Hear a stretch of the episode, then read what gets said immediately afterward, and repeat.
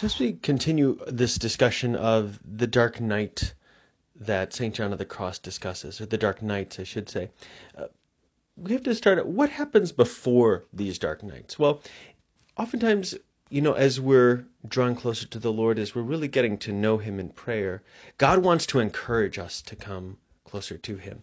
Uh, and the reason for this, you know, is because he loves us and he wants us to be close to him. And so, kind of like in a dating relationship, you know, he he will put his best foot forward. Uh, I mean, he's always doing that in a sense, but I mean, we feel that it's his best foot. So this is a time when you know prayer can be very uh, consoling, and we can really feel God's presence. And there's you know there's this uh, kind of energy you know that that comes from uh, from prayer, you know, and from loving Him, and this it's very consoling. You know, that's the big word that's used in the history. There's a lot of consolation. It's just really nice. It's a, it's an easy sort of relationship, and uh, again, it, think of dating going well. You know, you're just sort of drawn to the other person, and it's a it's an enjoyable process. Okay. But once we get far enough in, again, God wants to refine our love so that it's more pure. And so we enter into this uh, first night of the senses, says St. John of the Cross.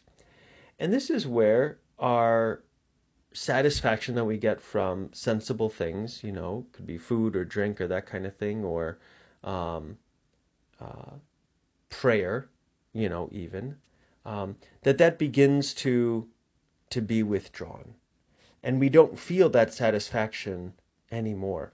Uh, it can become hard to pray you know, if you're someone who's used to a prayer like, let's say, the Rosary, you know, whereas it might be very uh, feeling very life giving before it, might be a real grind uh, to get through.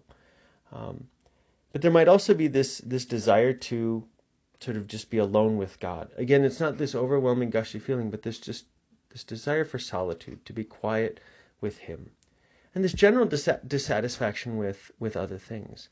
And this is this is God beginning to uh, really work on on a soul and and to purify it. Um, and again, so he withdraws that that sweet consolation so that we can learn to pursue him just out of pure love.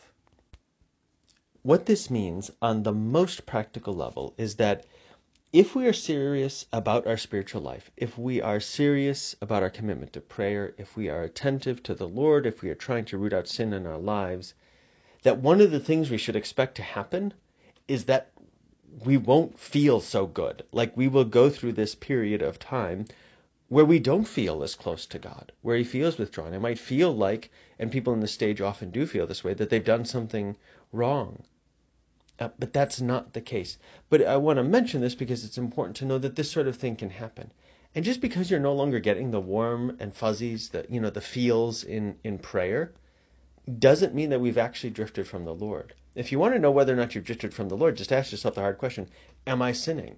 Am I falling back into sins, especially big sins that I wrestled with before? And if the answer is no, well, then maybe things are going right and not wrong.